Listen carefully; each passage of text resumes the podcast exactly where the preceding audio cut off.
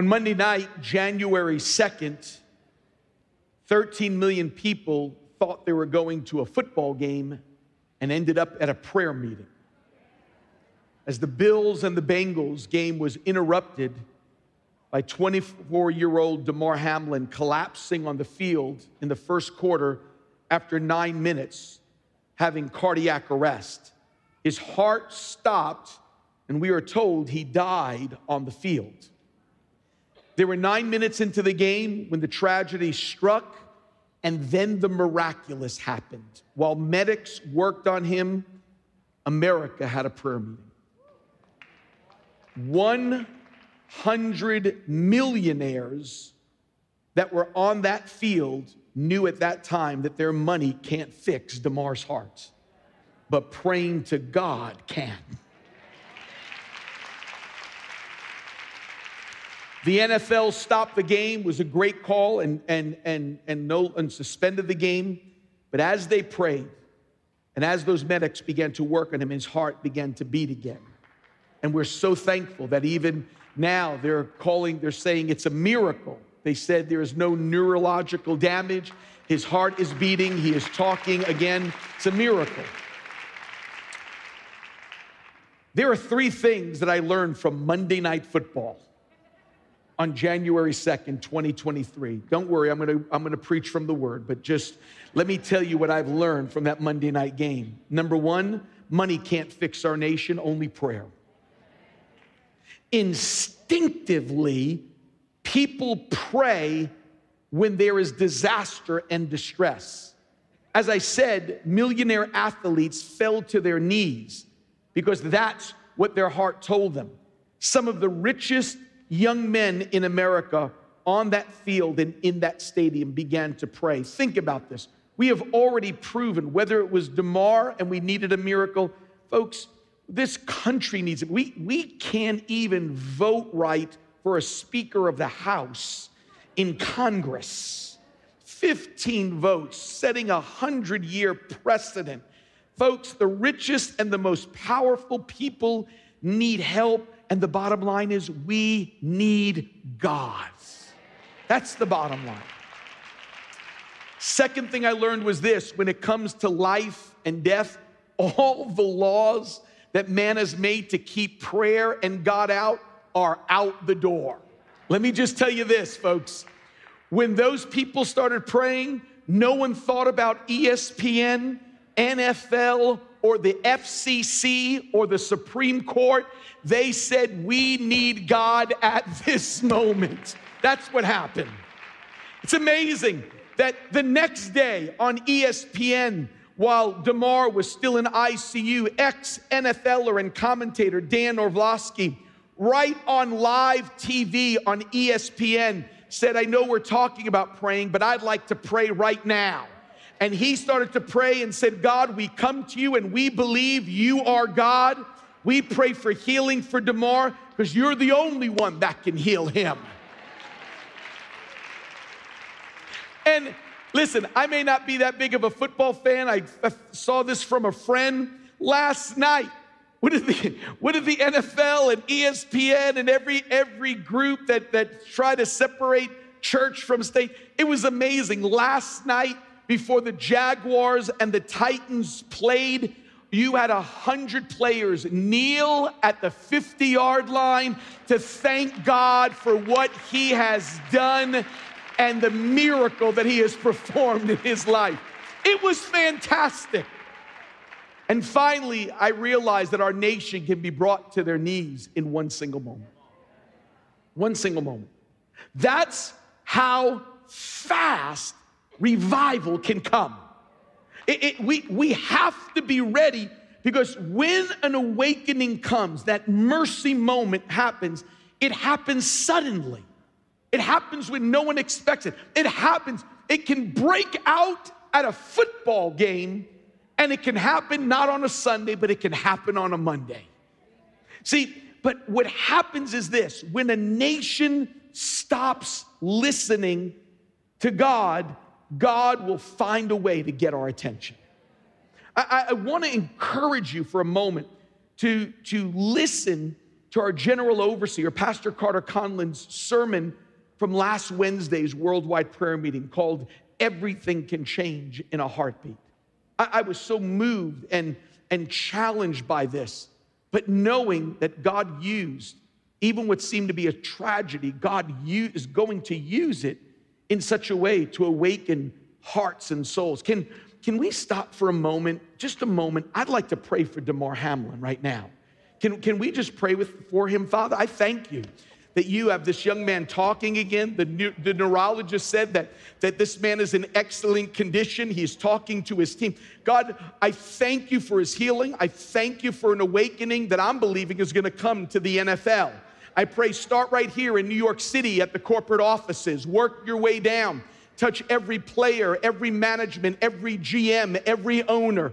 That God, we're thanking you for that you have touched and healed Damar, and we continue to pray that he would be a testimony of the miraculous power of God. In Jesus' name, and everybody said amen. I believe God is going to use another language to get the attention of our country. What we're about to face, we don't even realize it. They are, we are now being warned about a new Omicron subvariant. It's called X B B one point five. They said is spreading like wildfire across the country. And in fact, while Monday Night Football was happening, no one even paid attention that Putin and Russia deployed a nuclear ship into the Atlantic Ocean. It is fit with, they call, the hypersonic missile that is now going to go into the Atlantic and the Indian Ocean. It says it has an existing anti-missile defense. It says it flies nine times faster than the speed of sound and can begin to go more than six hundred twenty miles. And Putin has already began to send out a warning of its conventional strike capability, allowing all of its enemies to know, including the U S, that it's now sailing in the Atlantic Ocean, just hundreds of miles away from the eastern board. It's amazing what distress and difficulty and disaster will make us do. It'll make people turn to God. But it's not God's plan, but it's God's patience with us when he uses distress, difficulty, and disaster. It's not his plan, but it's his patience. Manasseh is the story I want to talk to you about today. It's the story about a powerful king who would not listen to God speak. And God began to use a different language to begin to speak to this king. Let me tell you what the language was. I call it the language of hooks and chains. The language of hooks and chains. Because you are going to see America's story and Manasseh's story. You're going to see it very clearly. Let me read Second Chronicles thirty-three ten to you. It says, the Lord spoke to Manasseh and his people, but they paid no attention. So therefore, the Lord, the Lord brought the commanders of the armies of the king of Assyria against him and against them, and they captured Manasseh, here it comes, with hooks, bound him with bronze chains, and took him to Babylon. There's hooks and chains. They wouldn't listen. In verse ten, God sends an enemy, sends hooks and chains, brings them into captivity. And here it comes, church. When he was in, Manasseh was in distress, he entreated, he prayed to the Lord God, his, his God, humbled himself greatly before the God of his fathers. And here's what it says. When he prayed to him, God was moved by his entreaty, heard his supplication, and brought him again to Jerusalem, to his kingdom. Here it is. Then Manasseh knew that the Lord was God. At that moment, he knew he was God. Manasseh ignored God until life became difficult, until Manasseh's power and his resources couldn't fix his situation. Sounds like a Monday Night Football game, doesn't it? When your resources and your finances, when the best in the business in the medical field can't fix a situation, people will instinctively call upon God. Is God angry with this? No, church. Listen, C S Lewis notes that it's gracious, the graciousness of God to respond even when we turn to him in a desperate situation. Lewis calls this divine humility. In fact, he says, God is not proud. He will have us, though we have shown we prefer everything else to him. God still welcomes us back to him. Sometimes no one really knows what lurks beneath the ocean until things begin to shake it up. And I was reading the story of a few years ago that an April earthquake in the region of the Solomon Islands shook loose the bottom of the ocean. And it loosened a World War Two torpedo boat. A P T boat was loosened from the shaking of an earthquake that has rested on the ocean floor for almost seventy-five years. The boat's hull was intact. It said all of its explosives were there. Even the torpedoes were all there. And here's what's amazing. Who knows what a good shaking on earth can unearth? What I mean is this. Who knew that underneath such a wretched disobedience of Manasseh, there would be a humble man? That when God shook his world, humility would come up like that ship did from the ocean floor. And that's why I'm telling you, to some of you that are sitting here and some of you that are watching around New York City and even around the world, God is speaking now to us. God is speaking today. And the Bible constantly warns us not to treat the voice of God lightly. In fact, three times, I was reading this in the book of Hebrews, three times in the book of Hebrews, God is addressing Christians that have lost their way. Christians that have treated the voice of God lightly. Three times God keeps coming and saying, today, if you hear his voice, do not harden your heart in Hebrews three eight. three fifteen, today, if you hear his voice, do not harden your heart. Again in four seven, today, if you hear his voice, do not harden your heart. It's God speaking. It's telling us to take notice of God's today voice when he's speaking to us. Don't, don't walk away when God's even trying to talk to you right now. As somehow you ended up in this church and in this sanctuary, God is going to speak to you today. Pay attention to his today's voice. The nation of Israel and their leaders would not pay attention to God's today voice. And they would maybe pay attention if God used another language. Hooks and chains brings them into Babylon. And here's what's amazing.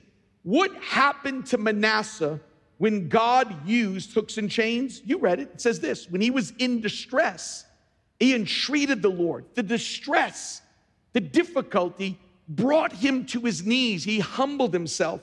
And then it says this. And here's the part I want you to hear. When he prayed to him, he was moved by this prayer. God was. He heard his supplication. And here's the part that's amazing. Brought him again to Jerusalem, to his kingdom, and Manasseh knew that the Lord was God. That last phrase that folks just kept coming to me was this, that the greatest thing that Manasseh received when he prayed was not his throne back, but his knowledge that the Lord was God's. He got his throne back, but that wasn't the greatest gift. The greatest gift was to know that he is God. And folks, I'm telling you, there is a shaking that is coming to our country. I want you to hear this now. There is, I don't care what, and I'm telling you, a shaking is coming to this country. It will unearth, I believe, like the bottom of that ocean, multitudes, multitudes that will cry out to God again, like Manasseh, that the shaking is going to bring men back to God in our country. And I believe today that God is going to use the same language with us that he used with Manasseh, that we have refused to pay attention from the highest levels. We have refused to pay attention in the courts and in the highest courts of this land. We have refused to pay attention to God when he is speaking in our schools and our universities. We have paid no attention. But I'm telling you, there is coming a time that the mercy moment of God, he will use a different language, but he's going to call men back to himself. He is going to call people back to themselves, back to himself. I want T S C to be ready when our country starts to pray again. And we realize it can happen on a Monday night when nobody expected it, that people start praying again. Here's what I've learned. predicting a flood is coming is not enough. We need to build an ark when the flood is about to come. Just because you can say bad things are coming, that's not enough. We got to say, God, what are you asking us to build to be ready when the flood comes? In Times Square Church, I want us to get ready to build an ark in the storm that's coming. It was the woman who couldn't see and she couldn't hear. Helen Keller said it like this. She said, the most pathetic person in the world is someone who has sight, but they have no vision. God, give us vision. Let us not just look, but God, give us a vision for what's coming. On Christmas Day, you saw what took place on the screen.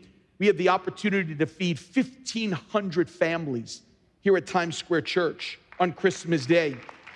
Can I tell you? And here's where vision comes in and building the ark. I had progressive church leaders that were telling me, don't do a church service on Christmas Day. People will not come to church on Christmas Day. And something in me just goes, well, isn't this the reason why we have church? Because Jesus was born? And you're saying, don't do it on his day because people want to be with their family and they won't come to church.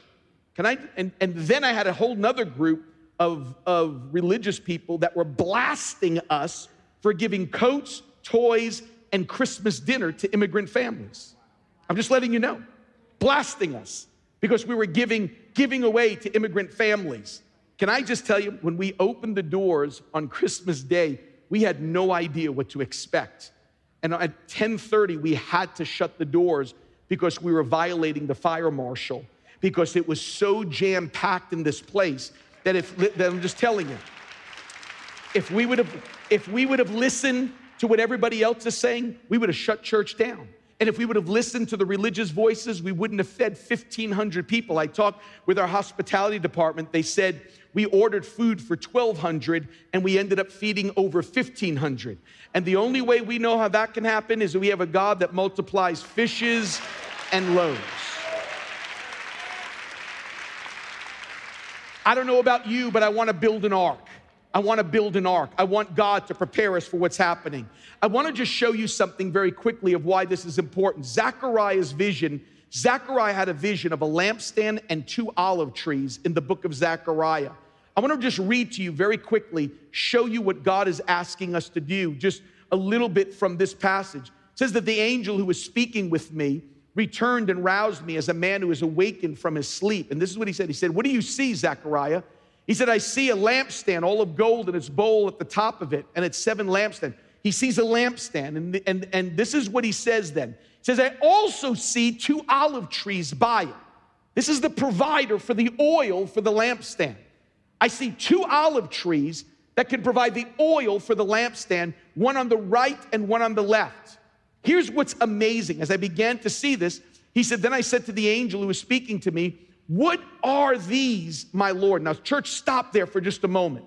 Because what I'm about to lay out can't, is, is so important for where, where we're going. Because this is so important that what we're seeing. Because for the past two decades, the church in America has told you how to get a lampstand. Told you about the systems, and this is what you need to do to have a church and a growing church. And I want you to listen, leaders that are watching online.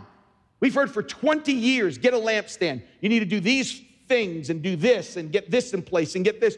But the danger is this. It, you can have a structure, but if you don't have the oil, then it doesn't work.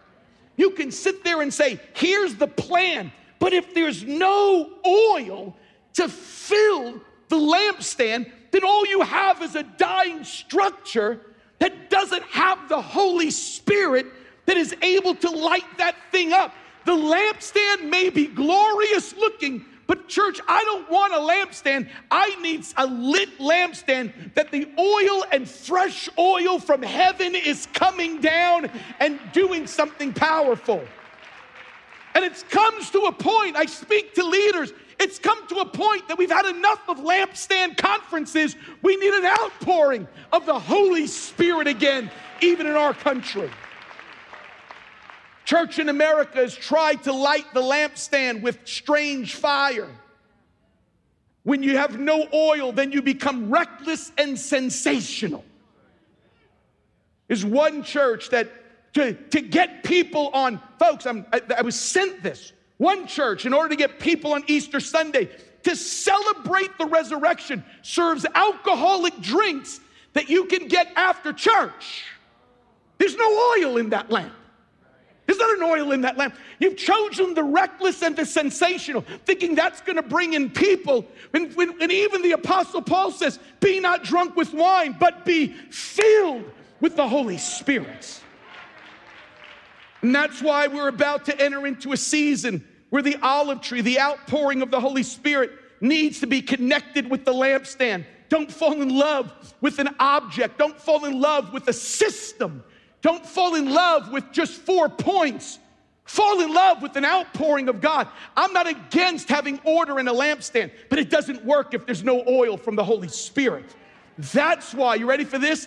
That's why he said to him, he said, so the angel who was speaking with me, here's the rest of the verse, who was speaking to me said these things. What are these, my Lord? Here it comes, church. He says, so the angel who was speaking to me says, do you know what these are? And he said, no, my Lord. Here it comes, church.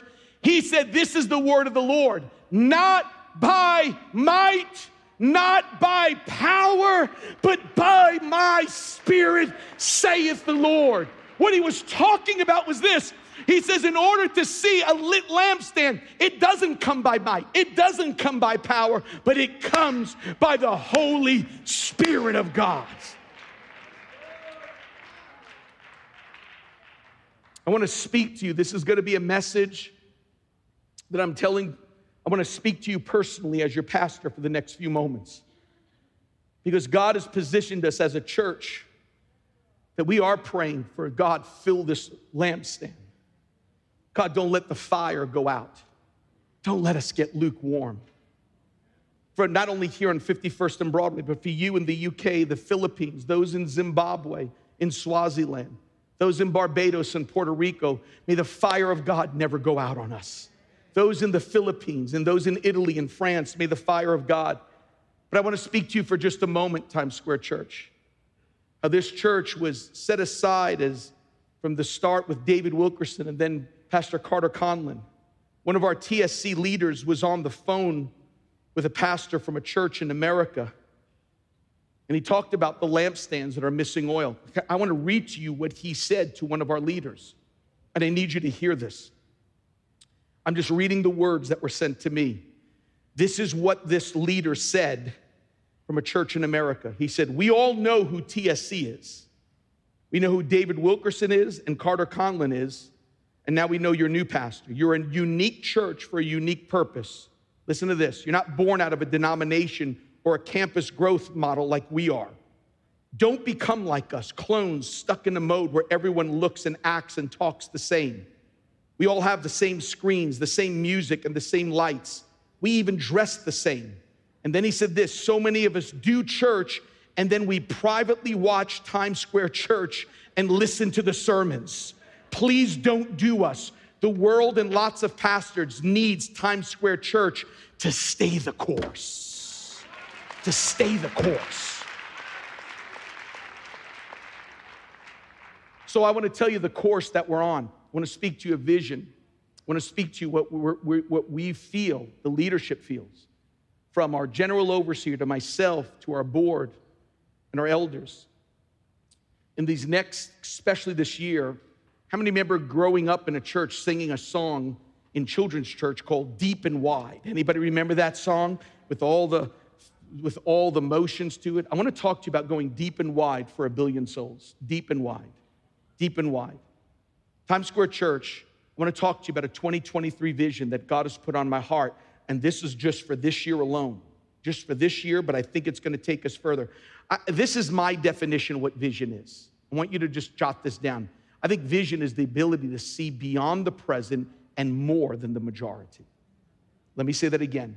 It's the ability to see beyond this moment, this present, but also to see more than the majority. And when you have vision, it makes it easier to say no to things. So many have tried to get T S C and myself to expend energy and resources on things that will distract us from what's ahead. God has given us a real-time voice to the nations. That's why we welcome them and we love them, these nations, and still figuring out the best way we can, those that are watching online. That's why we're trying to figure out those in Italy and those in Germany. those who are in Kenya watching, and those in Nigeria that are joining with us today, those that are watching from down in Chile, and those that are watching from Barbados. We're trying, we're learning the best way to make you feel connected, to make you feel a part, to get you to serve in your communities. The last week we began, you prayed for it, and God is even opening up the doors as we started our first monthly meeting in the United Nations this week, meeting with people from the United Nations from all different countries. But let me, let me launch for you, let me give to you, and I want you to write this down. And I know this is gonna be challenged, and that's why we started. Let, let me give you an interesting, you're not gonna see this on the screen. This is what I've learned over the years. Max Lucado said it best. He said, if you want to lead the orchestra, you have to turn your back to the audience. And sometimes you're gonna get, you're gonna hear words and everything, but this is me. I believe that the Holy Spirit is gonna help us. You see, let me tell you what's happening. Let me get you, I want you to write, I want you to get this down, because let me tell you about four or five things that's being launched here in twenty twenty-three. Number one, we are launching four new language YouTube channels to the world that will reach about four point six billion people. Here it comes. The first one to launch has already launched. Let me explain to you what launched today. Now, you have to forgive me. En Times Square Church, hablamos español. T S C launched this weekend, T S C Spanish version that will be able to reach Central and South America. And it's all, folks, it's not, it's not subscript. In fact, let me show to you what just launched this week. Look at the screen. This is what launched. You'll type in the T S C dot N Y C Espanol, and this is what's gonna begin to show up. And you're not gonna believe the way I sound. I am fluent. Watch. El martes por la noche, tuvimos el privilegio de escuchar a Gary Wilkerson, quien lidera World Challenge. Para aquellos que no conocen esta iglesia, hace más de treinta años, fue fundada por David Wilkerson, el autor de La Cruz y el Puñal, y su hijo predicó aquí. That Central and South America comprises of one point three billion people that we are going to have the opportunity. Here it comes. Get ready, because you need to hear these numbers. In the next three months, here it comes, and we're, we're believing for God to help us on this.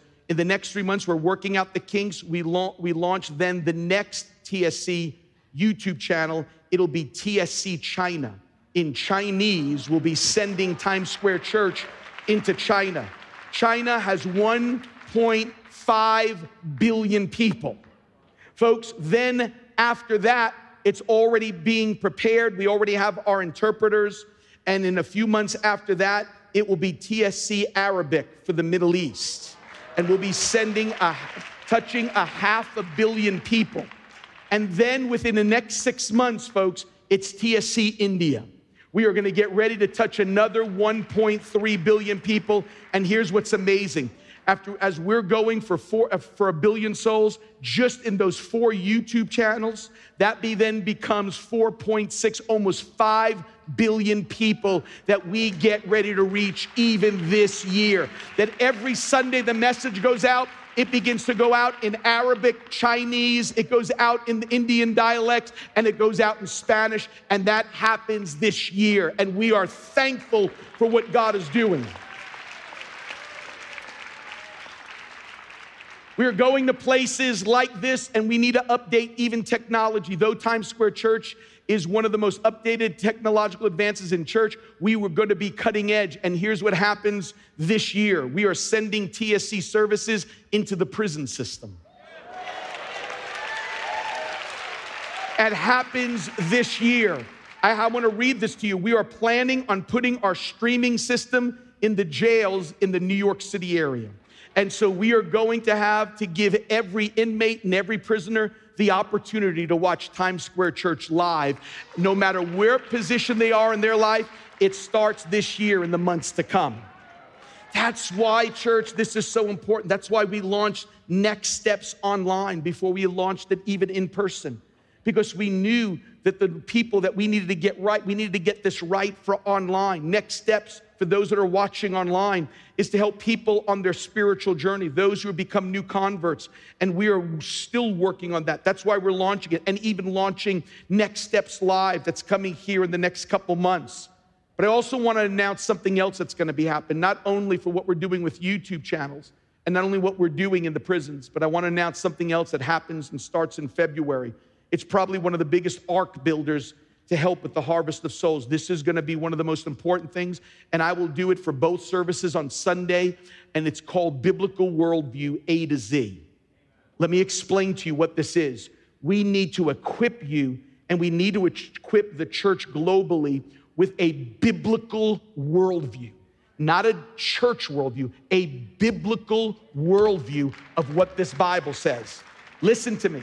The new Barna study that just came out says nine percent of identifying Christians in our country don't even hold to a biblical worldview. That means ninety percent of Christians don't even hold to what the Bible says anymore. Listen to this. They said that seventy-two percent argue that everyone's basically good, no one's a sinner. They said this, forty percent contend that the Holy Spirit is not real, but just a symbol. forty percent. sixty-four percent. Of all the Christian faiths, sixty-four percent of the church says all religious faiths are equal. fifty-eight percent says that if you're good enough, that'll get you to heaven. And fifty-seven percent of those that believe in Christianity also believe in karma. Folks, come on. We got to get back to what the Word of God has to tell us. Now, folks, I'm telling you, for twenty-six weeks, A to Z, we are going to equip you with the worldview at the ten and at the one o'clock service, which means, what does that mean? I will take every letter of the alphabet and give you one of the big rocks of how we need to understand the scripture. What's A? The atonement, the centrality of the cross, why Christ died for humanity.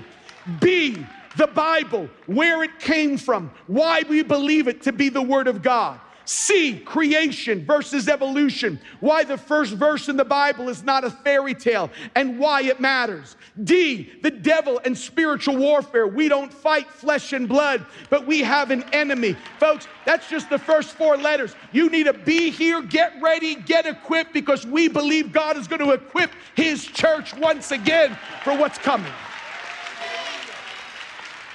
twenty-six weeks, you're going to need to come with pen and paper to be equipped. In fact, we are hiring an editor. In the end will be a book, a video series, a podcast, and it will be curriculum for connect groups around the country and around the world. It will help us to get ready for what we want to do, um, even on Easter, which I'm going to announce in just a second. It, it, it, so here's what's amazing. I want to talk to you about Easter in twenty twenty-three. Um, guess what letter falls on Easter? J. Guess who we're going to talk about on Easter? No, not Jonah. God, this is why we have to talk about worldview. Jesus is what we'll talk about. And let me just tell you something. We are getting ready for, for one of the most, I mean, Pastor Carter sensed it when they did uh, prayer in the square, but we are right now in the process of getting ready to do Easter for New York City, which means we're wanting to bring the resurrection message beyond these doors on our Easter Sunday. Hopefully, we're not going to see you in this building. Our goal is to say, can we do Easter service in Central Park or in Lincoln Square and bring the message of Easter and the resurrection of Jesus to the entire city of New York? Folks, so from Palm Sunday to Good Friday, we'll do our outreach with screen, song, and stage, the choir. And then on Easter Sunday, our goal is to bring the message, whether, whether we can get Times Square, Lincoln Center, or Central Park. We want to begin to set up an opportunity to let people know, J, Jesus lives. Finally, let me tell you about, finally, this doesn't mean get your keys. This is just finally for what we're doing, so just sit tight. Finally, for twenty twenty-three, let me tell you the story about the Apollo eleven. I remember where I was watching T V in nineteen sixty-nine in Farmingdale, New York. I was at my aunt and uncle's home, watching on a black and white T V. I was seven years old when the Apollo eleven landed on the moon. It was NASA's mission that they thought was absolutely impossible, started by President John Kennedy, who began to introduce technology and new people to the world to do the impossible. Here's what's amazing. I was reading the story that those that were associated with the Apollo eleven, all of the leaders were pushing back against it to put a man on the moon. And here's what they did. You know that the average age of Houston Control was twenty-seven years old. The average age of those people that were sitting behind those screens as they were launching a ship that they've never done before, landing on the moon where they've never done before, to hear the words, one small step for man and one giant leap for mankind, never thought they would get to, and they put young people behind the controls. They took the forty plus year olds and said, we want you to be mentors. We want you to be guide, guidance for them. And let them, these young people that have just gotten out of M I T, only five years out of college for some of them, these engineers and math majors, they've worked on this thing called a computer that the world didn't even know about. This was for the, the elite. And all of a sudden, they realized that these young people had the audacity and worked that worked in their favor and thought the impossible. And this is what the story said. Just thirteen minutes before Neil Armstrong was going to land, they were about to abort the mission. And this is what it said. We didn't want to lose Neil Armstrong and his crew. It was the toughest period of the mission, was the landing. And they said it was a twenty-three-year-old named Jack Garman who stood up and said, we can put him on the moon. And they said a twenty-three-year-old kid, when everyone else assumed we should stop, said was this is what the, the article says, was when we assumed we should stop, he said we should finish, and this twenty-three-year-old kid was as cool as a cucumber and put him on the moon. Let me just tell you something.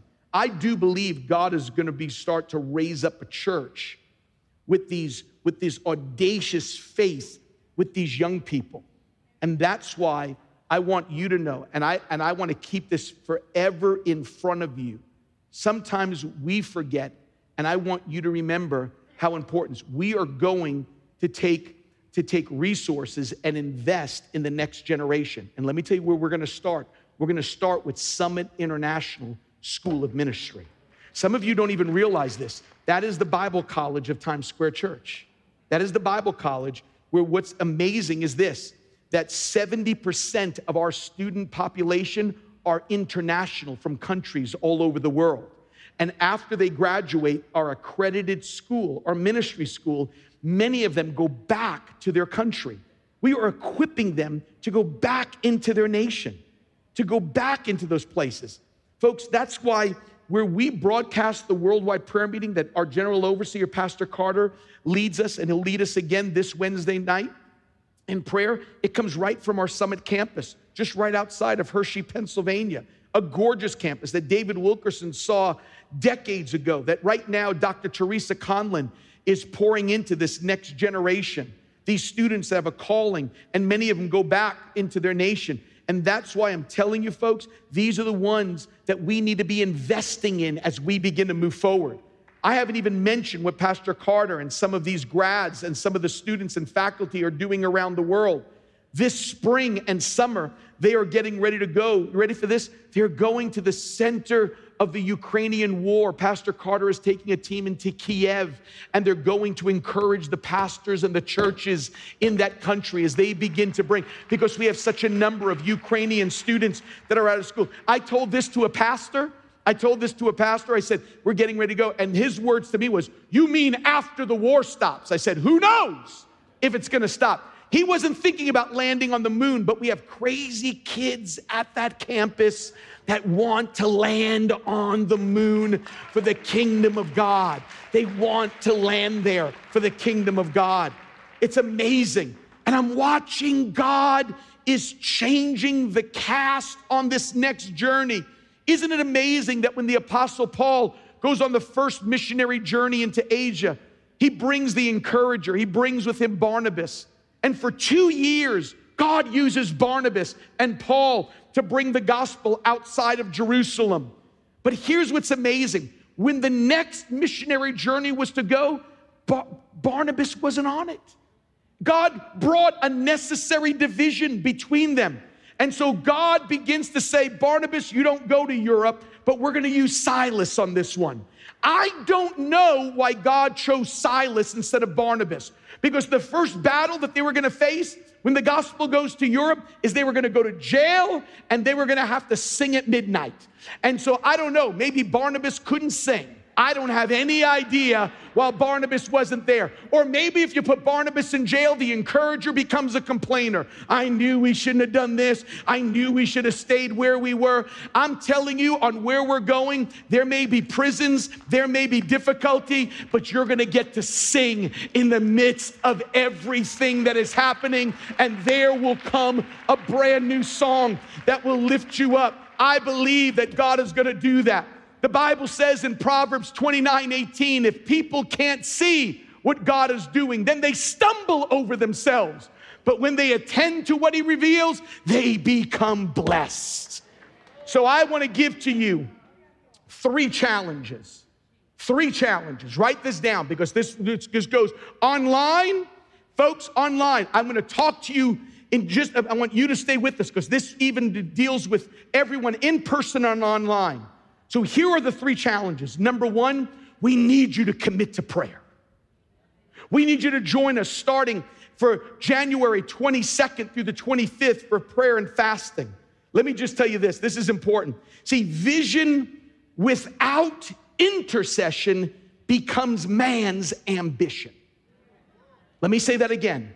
Vision without intercession becomes man's ambition.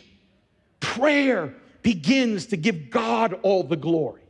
It puts it in a realm that if God doesn't show up, we're in trouble. See, that's why this is so important. I want to encourage you, Wednesday nights, join the worldwide prayer meeting as we as we begin to, to, to, to, to put it online, live, as prayer requests come in from around the world. Join Pastor Carter every Wednesday night. And join us every Tuesday night here at six p.m., one hour before our service on at seven o'clock on Tuesday nights. We join in the sanctuary and we cry out to God one hour before that service. Let, may God make us a praying church.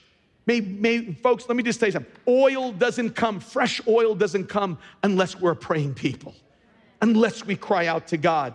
One of the things that I wrote in my prayer journal that I try to say every time I pray was a quote, an old quote from a man named Walter Wink, and he says this: history belongs to the intercessors. History belongs to the intercessors.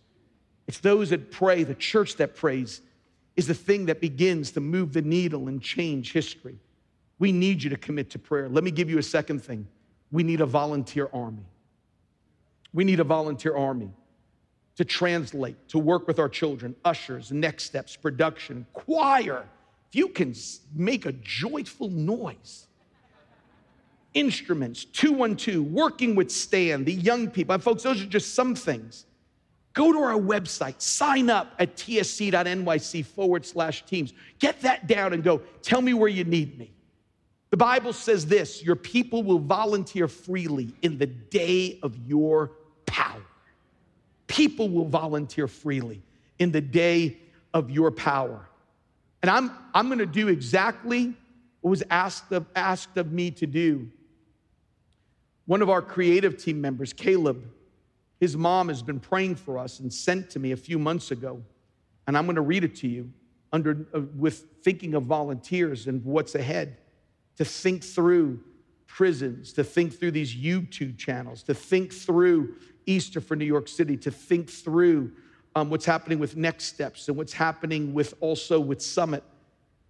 She wrote me this word of prophecy. She said she was praying, and I want to read it to you what she said. Listen to her words. She said, Pastor Tim, God spoke this to me, and I want to just I want to just send it to you, and you do as you wish. Here is, here's what she said. There is no vacancy in the kingdom, only opportunity.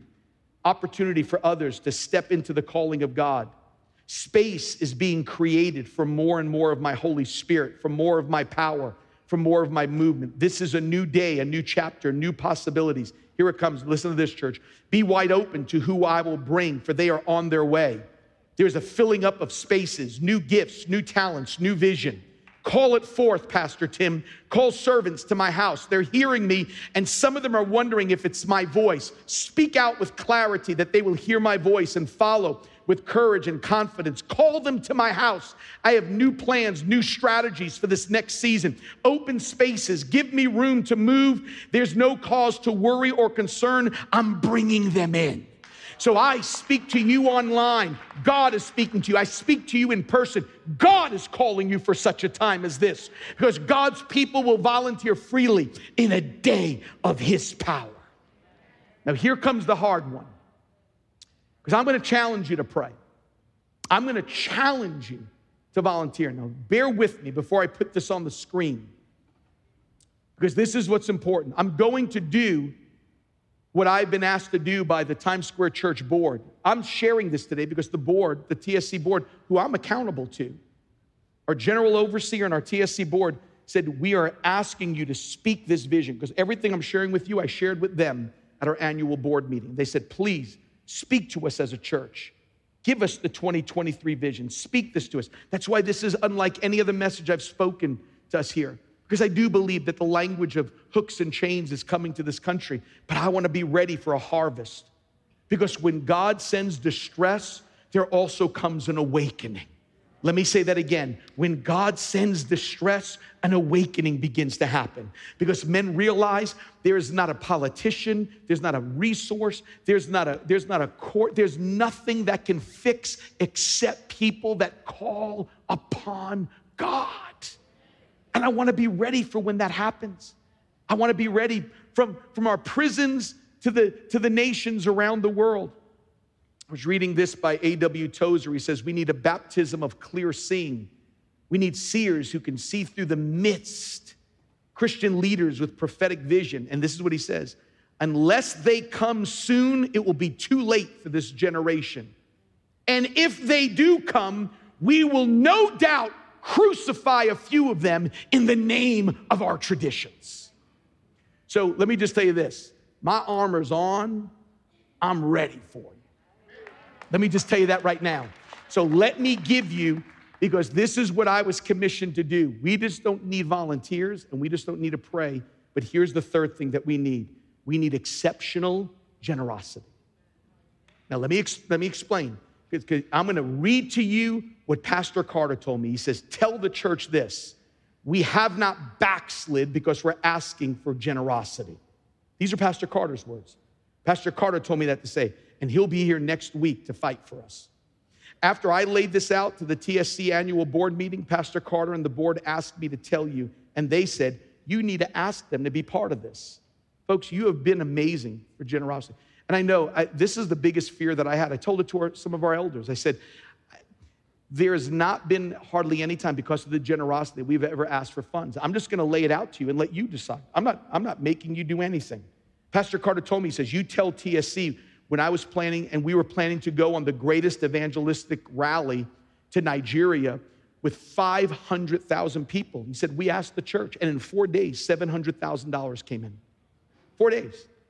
So I have the commission of the board and Pastor Carter, and I'm just submitting to them and telling you what, what they told me to ask for.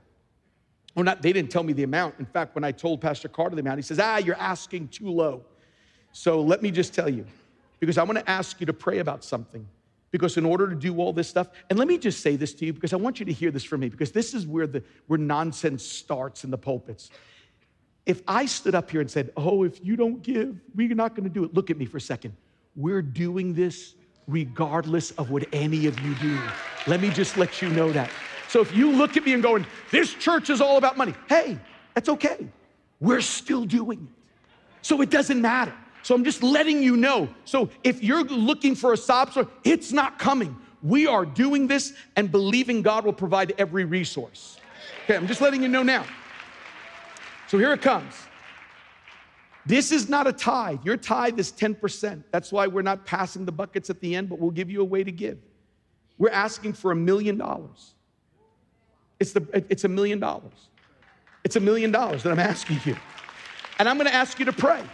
Cindy and I are praying over these next four weeks. God, what do you want us to give? We're, we're participating in this. I'm going to ask you to pray. And here's the breakdown. You ready for this? I'm going to give you the breakdown so you know exactly what's happening. Here it is. Those four YouTube channels, Spanish, Arabic, Chinese, and Indian, cost twenty-five thousand dollars a year to do it for, our, for all of the um, interpreters to get every message, everything we're doing. The prison broadcast, you ready for this? The prison broadcast um, is fifty thousand dollars per prison. Every prison we go in, we bring in all of our equipment, we bring everything there, and we can't we can't take it back. We gift it to the prison. So we're not even taking the equipment back. Number three, to update us to cutting edge. We are already ahead of everything else, but to update technology for both the, the annex and also in here for what's going around the world is another one hundred fifty. Easter for New York City is one hundred grand to bring in everything that we're gonna do in Lincoln Center, um, whether we're in Lincoln Center or Central Park or right here in Times Square, Times Square uh, proper. And finally, I'm believing that God is gonna help us with a half a million dollars for Summit to raise, to see the next generation raised and be sent out around the world. None of this is padding our pockets, folks, listen to me. None of this It, none of this is to buy me a car. I don't even own a car. Let me just tell you that right now. Some of you going like, oh, what kind of car do you drive? I drive the F train. That's my car. Can't afford the parking. I remember Mike Singletary, one of the Hall of Fame linebackers for the Chicago Bears, became the forty-niners coach. He wears a cross, and they asked him about his cross that he wears. And they says, why do you wear that cross? Have you always done that? He goes, nope. Started wearing the cross after we won the Super Bowl. And they said, why?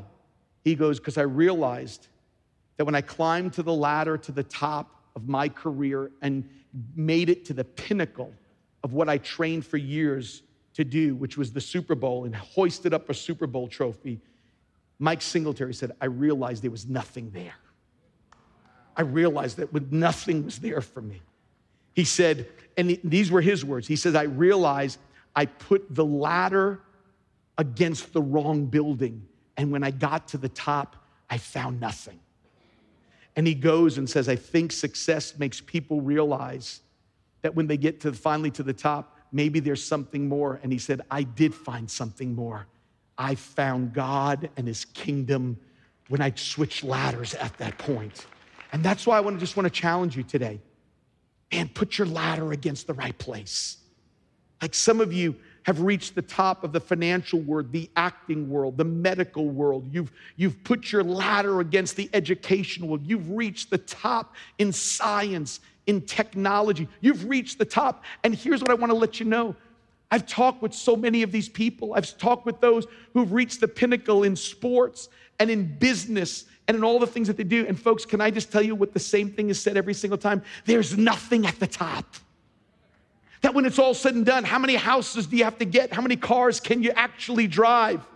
And how much can you, can you actually feel safe with? Let me just tell you something. There is coming, there is coming a storm to this country. There is coming distress. And all I'm going to tell you is this. And when all of a sudden that awakening comes, I'm telling you now, I want to be ready as a church that when that awakening comes, we are already in the prison. We are already doing what we're supposed to do around the world. We're already doing for everything here in New York City. I want to be ready training the next generation that we can do exactly what God God has called us to do. God has called us to do. Folks, I, I, I want to leave a legacy. I want to go after a billion souls. I have to tell you this. I, I, you know, I wasn't planning on saying this, but I remember when the children of Israel were getting ready to go into the promised land. It says that they gave, they said a group of people said, you can't do it. They'll devour you. And all I thought about was this. The people that were saying you can't do it are living in a desert. They've been stuck for forty years, and they're telling me what you can't do. They're saying, you can't go in there. I want to go, you got sand in your toes. You can't even move forward. You're stuck. So that's why I want to just tell people, the people that say we can't do it, I just want to ask you, where are you living? Because I want to be of the, I want to be of the company of Caleb that literally begins to look at what's happening and says these words. He says, then Caleb quieted the people and said, we should by all means go up, take possession, for we shall surely overcome it because our God is great. Hallelujah. So let me close with this.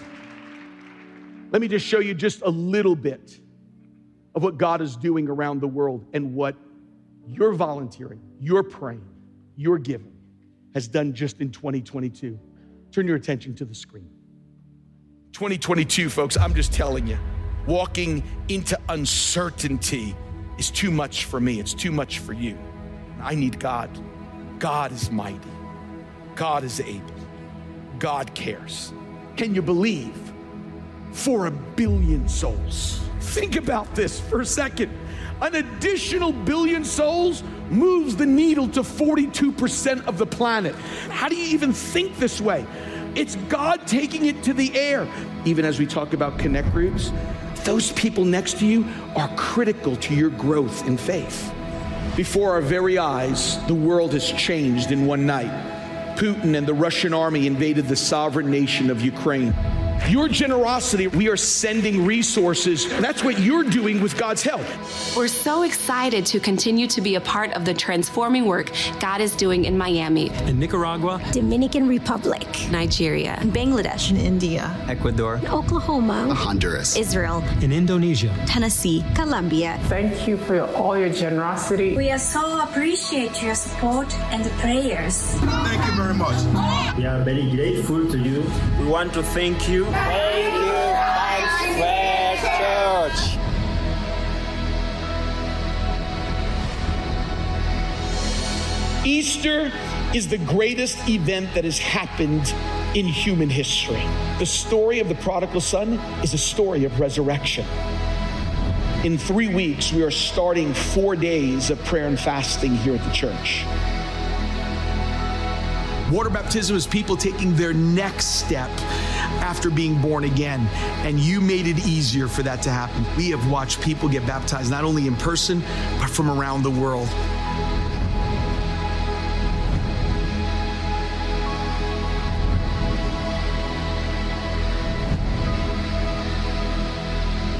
Without further ado, let me introduce to you tonight with CeCe Winans, Christmas on Broadway.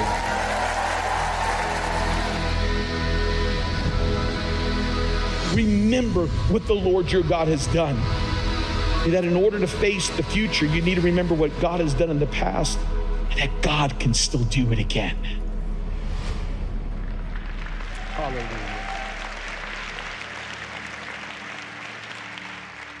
So as the musicians come, I just want to just say this to you. I want to challenge you to give before you leave. This has nothing to do with your tithes and offerings. Thank you for what you've done. You'll see a, an opportunity to give to, to all of this.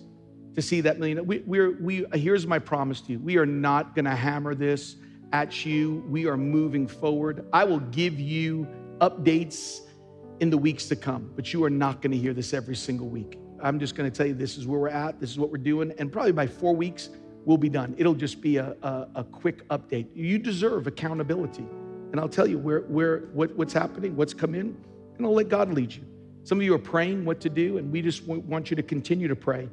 And so I want to challenge you that you'll see it on the screen. You're going to see a Q R code. When you leave, there'll be a Q R code out there. And I want you to go ahead and say, God, what are you asking us to do? Maybe it is to sponsor a YouTube channel. Maybe it is to go ahead and say, we want to begin to invest in the next generation. I've got four that are part of Next Gen.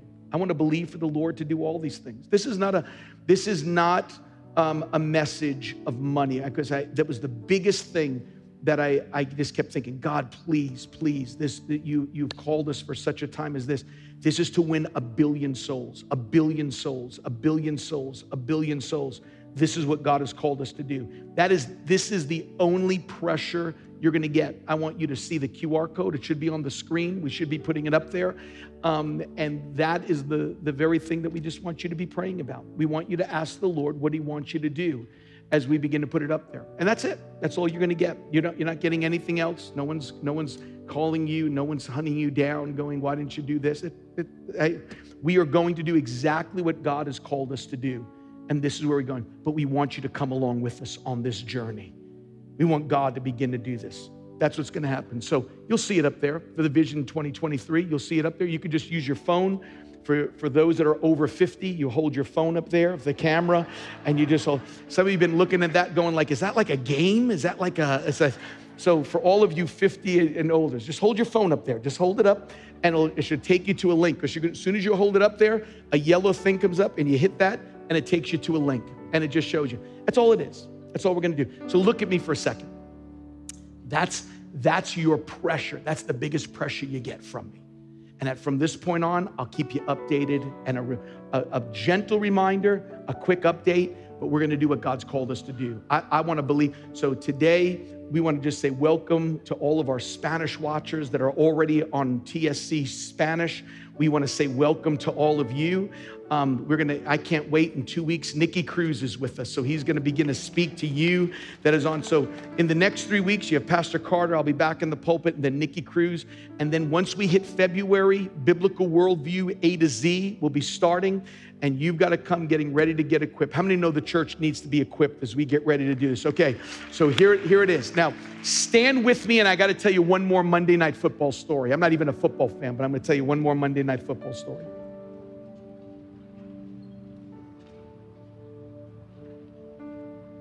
And then we got to close. We're, we're way over, over time. But let me just say this. A few months ago, the, the Los Angeles Chargers beat the Denver Broncos in overtime. And, and it all happened. The Chargers won because their injured kicker made four field goals in the game. His name was Dustin Hopkins. He, re, he injured his kicking leg and re-injured it Um, on the first field goal of the game. And every time he would kick a field goal, he literally, you see pictures of it, he would fall to his knees in writhing pain. And literally would happen three more times as he was kicking a field goal. The game went into overtime, and guess who made his fourth field goal to win the game? It was the thirty-two-year-old Dustin Hopkins. Made a thirty-nine-year-old, thirty-nine-yarder to lift the Chargers past the Broncos nineteen sixteen. So here's my favorite part. So they interviewed him after the game, and they said, "How do you feel, Dustin?" He said, "The first thing I want to just say is thank you to my Lord and Savior, Jesus Christ, for saving me and for changing my life." It's the first thing. And so the, the announcer goes, "But how do you feel after kicking the game-winning field goal?" He says, "I got so much to be thankful for apart from football." He said, so when something like this happens, he said, "I'm grateful." But he looked and he's, he looked to America and said this. He says, "But whether I made it or not, I'm blessed either way. I'm a blessed man either way." He said, "It just doesn't matter." So he says, "It feels good to make it." But he said, "But if I didn't, I go home and I'm a blessed man because Jesus Christ has changed my life." You know what? I'm telling you, The, us on the stage, we all know that. We all know it doesn't matter. We, it doesn't matter. We may mess up, we may blow it, but can I just tell you something? We're blessed because God is with us. God is with us. Some of you live your lives that you got to kick the field goal every single time. Can I just help you about life? You're going to miss some field goals. You're going to miss it sometimes. But when you are in Christ, it doesn't matter. You just go, "God, it doesn't matter. My success, my life, my future is not dependent upon if I fail, blow it, if I miss it. But my life, my joy is found in one thing. I'm in relationship with Jesus Christ." It's the one thing. I'm gonna ask you to close your eyes and bow your heads for one, for one moment. This is part of winning a billion souls. I don't want to ever miss this opportunity. Some of you already know my heart. This has nothing to do with simply finances, but I'm doing what my board has asked me. I'm doing this out of accountability, but I'm doing this because this is a, a vision that God has put on our heart to touch, to touch the planet. And so all I'm gonna ask is this. Some of you are here today, and you're only happy when the ball goes through the, goes through the uprights. You're only happy when you're successful. When I landed the job, or I got accepted to this university, or I made it to the master's program, or they said yes to my scholarship. Those that are watching online, yes, I made it. They're, they're, they're hiring me for this financial organization, or, or they, the, the man has finally asked me to marry him. My significance comes because now I get to be a wife and eventually a mother. And we put everything in that. And I have to tell you, those, those, though there is a rejoicing in those things, when you get to the top of that ladder, It's hard. It's it, there's nothing there. It's only found in Christ. I have people telling me sometimes going like, I'm so sad being single. Listen, you get sad being married.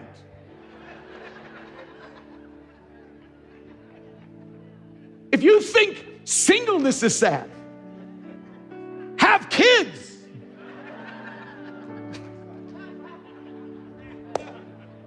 Here's the thing.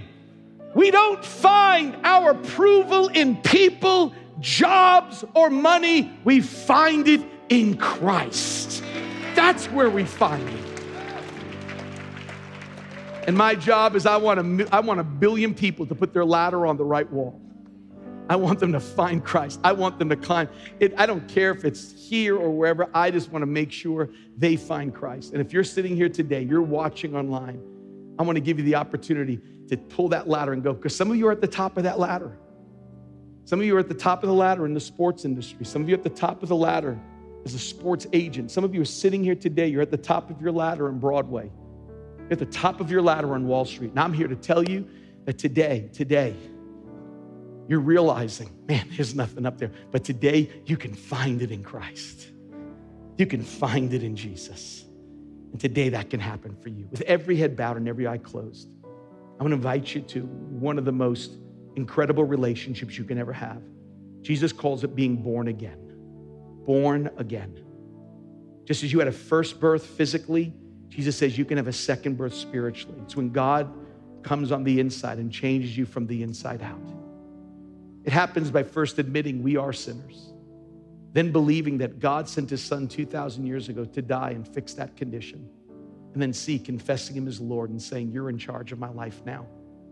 You put the ladder wherever you want it to be, but I want my life with you. So whether I'm hitting field goals or missing field goals, whether I land the part on Broadway or don't land it, whether my, whether my hedge fund company is doing that, whatever it is, we're going to realize today that that's not where our significance comes. It comes only in Jesus himself, Jesus himself. And if you're here today and say, Pastor Tim, I'm realizing my ladder's on the wrong wall, but today I want to find God today. I want to walk with God. I want to be born again. With every head bowed and every eye closed, I'm going to pray a born again prayer that starts you on a journey with God. The only thing I ask you to do is just to simply pray from your heart. I'm not going to invite you to come down because as we get ready to close today, but if you're here today and say, Pastor Tim, when you pray that prayer, balcony, main floor, you're going, I've been to the top of that ladder. And like Mike Singletary, I'm finding out it's not there. But today I sense something that I never sensed before. I'm sensing a peace.